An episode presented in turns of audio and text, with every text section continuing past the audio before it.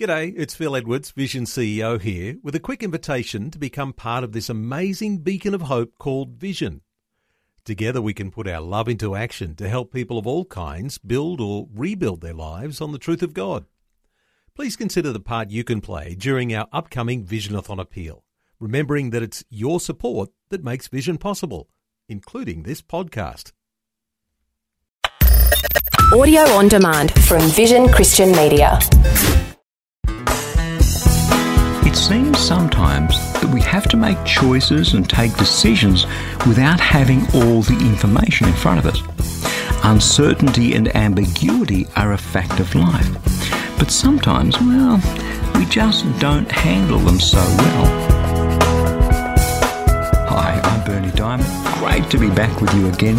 Today, we're going to be taking a good look at dealing with this ambiguity and uncertainty from a different perspective.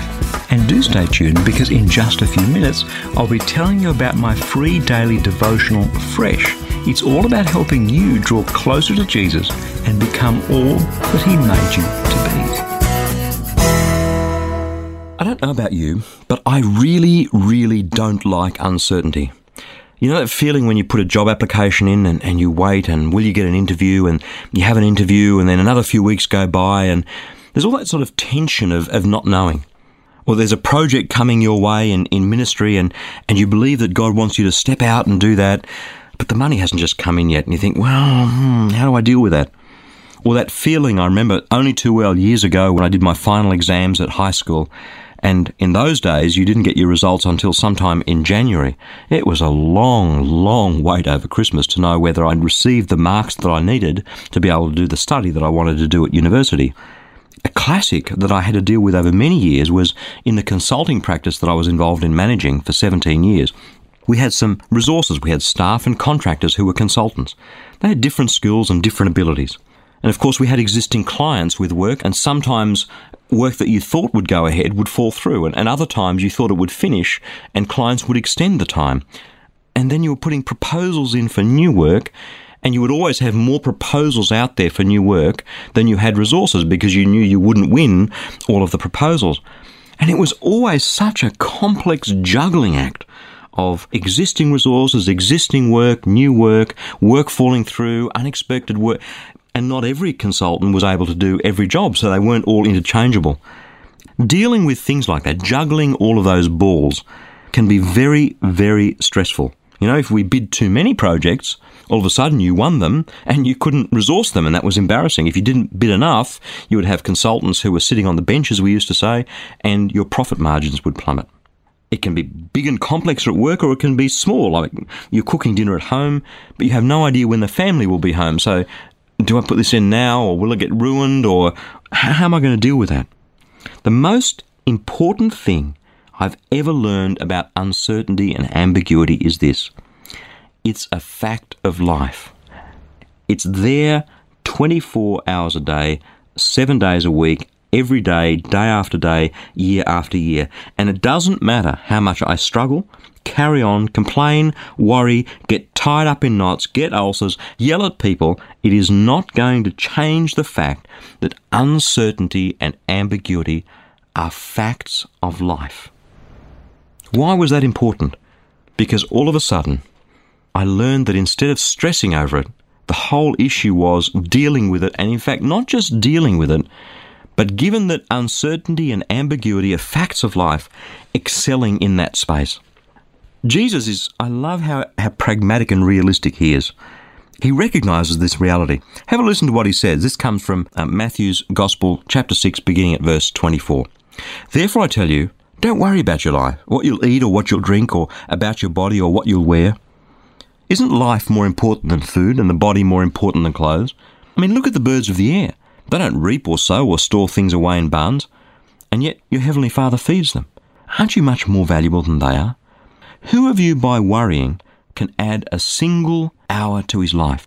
And why do you worry about your clothes? Look at the lilies of the field. See how they grow? They don't labour or spin. But I'll tell you something not even Solomon, in all his splendour, was dressed as beautifully as one of these. If that's how God clothes the grass of the field, which is here today and tomorrow it's thrown into the fire, won't He do much more for you, you of little faith? So don't worry saying, What'll I eat? or, or What'll I drink? or What'll I wear? Let other people run after those things. Your Heavenly Father knows that you need them. See, Jesus is saying uncertainty about tomorrow is a fact of life, and we need to learn to deal with them, to deal with those uncertainties, to minimize their impact on us. In fact, when you look at what Jesus is saying here, if you learn to accept them and then say, hang on a minute, God is the one person who can see what tomorrow brings. God is the one person with the wisdom to know that He needs to provide certain things for me to meet my needs then all of a sudden that worry goes away. And what we can then do is become someone who excels in the middle of uncertainty. It may be that everyone else around us is in a flap over something. Remember doing some work in New Zealand for a large government department, and sometimes in this very large project that was, you know, it was a $150 million project, things went really bad. And there was one man, a leader in that organization, when things went really bad and everyone else was in a panic. And you know what happens when things go bad? The blame game starts. This person wants to blame that person and it's your fault. And then uh, he used to look at it and say, hang on a minute, guys. We can't help that this has gone bad. Remember, this is where we're going. Remember, this is the end game. Remember, that's the hill that we're going to take over there. Now, let's figure out how to get from here to there. When everyone else was in a flap, he was the one that was the leader and helped people through that. Remember, when we start to think through these things and say, okay, when I'm dealing with uncertainty and, and all this stuff, the people around me may not have learnt these things. They may not have heard this program. They may not have been taught this by their parents or their mentors or their education system. They may be running around in a flap. In the middle of all that, you and I can excel. You and I can make a difference. For me, it comes down to this. The first thing is realizing and accepting in our hearts that uncertainty and ambiguity is a fact of life. I may not always enjoy it, I may not like it, but neither am I going to get into a flap about it. It's just the way it is.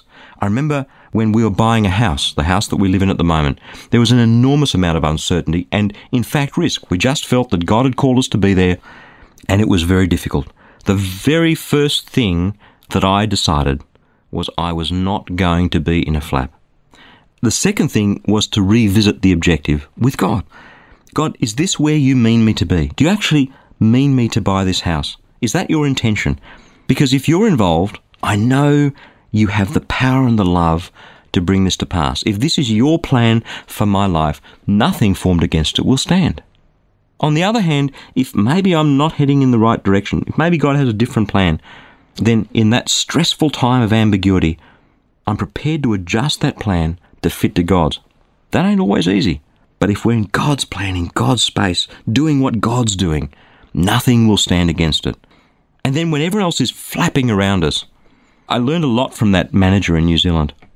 I've decided that when they're flapping, it's my job to be calm and to nurture them and to accept that they're afraid, to accept that they haven't learned this lesson, to try and help them through this lesson, to teach them, to, to make it better next time. And then to think through the problem, to sleep on it. What's the objective? What do I know? What am I missing?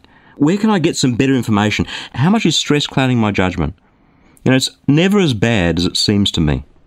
And then lastly, it's about trusting and praying. Remember what Jesus said there?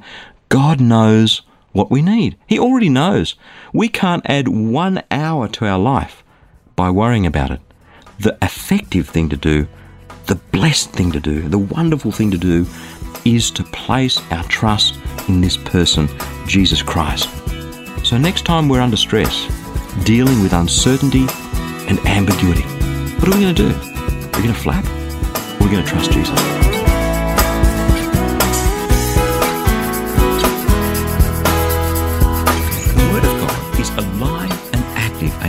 With the power to transform your life, to help you be all that God made you to be. And that's what the Fresh Daily Devotional is all about. It's completely free, and I'd love to send it to you. Each day, you'll receive a life changing scripture together with some words of inspiration, hope, and encouragement from me delivered right to your inbox where you can choose to read, listen, or watch the daily video. It's completely up to you. Remember, God's Word is the power to change, and it's fresh for you each day. You can subscribe to receive your free daily Devotional at freshdevotional.org or give us a call toll free on 1300 722 415 to request the printed devotional if that works better for you. Again, that's freshdevotional.org or 1300 722 415. My prayer is that your heart will be touched and transformed as you draw ever closer to Jesus through the power of His Word. I'm Berni Dymet. Catch you again, same time tomorrow, with a different perspective. Thanks for taking time to listen to this audio on demand from Vision Christian Media. To find out more about us, go to vision.org.au.